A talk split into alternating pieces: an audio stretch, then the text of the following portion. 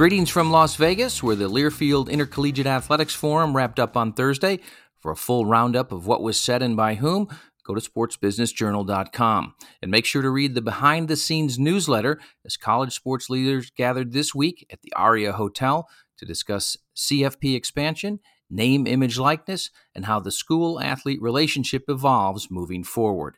Speaking of colleges and leaders, on Thursday night during the ESPN College Football Awards show, Alabama quarterback Bryce Young won the Davy O'Brien Award as the nation's top quarterback and the Maxwell Award as the most outstanding player.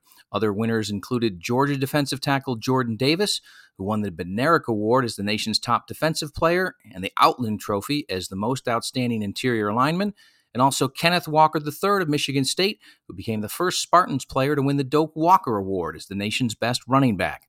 Walker was also named Walter Camp Player of the Year. The Heisman Trophy will be awarded on Saturday night.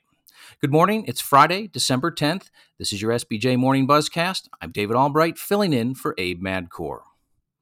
Ahead of UFC 269 here in Las Vegas on Saturday night, the UFC is taking the wraps off a global sponsorship licensing deal that will see Timex receiving intermittent on screen branding as the circuit's first official timekeeper, per Terry Lefton.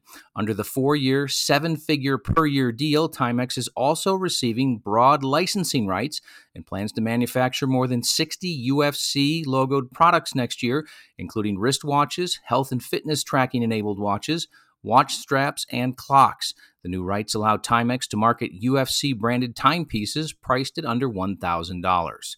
The Timex deal is the latest in a second consecutive record year for UFC sponsorship revenue, during which it has seen 35% growth, buoyed by deals with Crypto.com, along with DraftKings and extensions with Monster Energy and Modelo.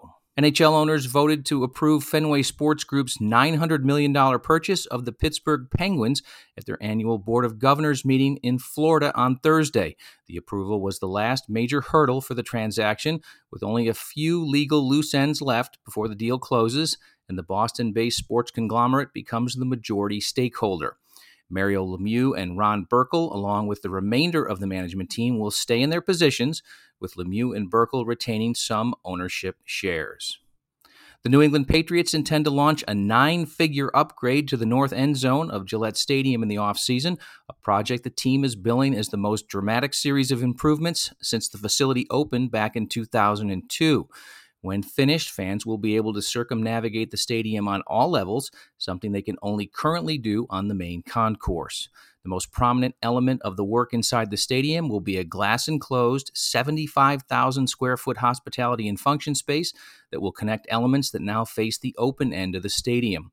Also, the renovations will install a 370 foot by 60 foot high definition video board, nearly doubling the size of the recently installed South End Zone video board, Seating capacity will not change. The team declined to give a precise price figure for the work, but said the combined cost of the upcoming improvements and this year's South End Zone work hit 225 million, with the newly announced portion comprising most of that total. Populous is the architect on the project, and last night the town of Foxborough's planning board approved the project in a unanimous vote. LA 28 has officially endorsed skateboarding, surfing, and sport climbing for inclusion at the 28 Summer Games.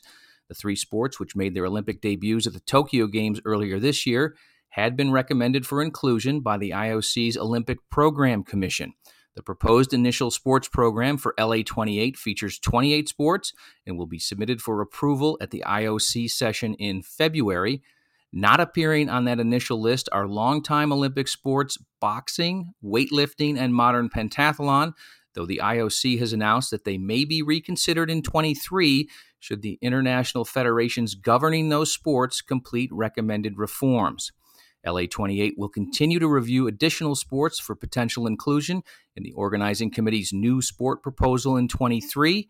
Sports currently vying for a place on the program include cricket and flag football, the final sports program and total athlete headcount for LA 28 will be locked in December of 2024. FanDuel and media personality Pat McAfee announced a multi year renewal of their deal, and sources said the pact is worth roughly $30 million per year for the former NFL punter. It's a four year deal that includes an opt out after three years. The price tag is equal parts stunning and impressive. There's no denying McAfee has cultivated an incredibly lucrative brand and found partners willing to reward him for it. For that, we say congratulations to Pat McAfee. We'll end on a programming note. Former ESPN president Steve Bornstein is the latest guest on the latest episode of the Marchand and Ourand Sports Media Podcast as he discusses how he sees the media business changing. The full episode can be found on Apple Podcasts, Spotify, or wherever you get your podcasts. Marchand and Ourand also discuss ESPN's ManningCast. Al Michaels, in addition to diving into upcoming media rights negotiations for the Big Ten and MLS, plus the state of sports radio. And that's your SBJ Morning Buzzcast for Friday. I hope everybody has a great day and an even better weekend. We'll see you back here Monday morning.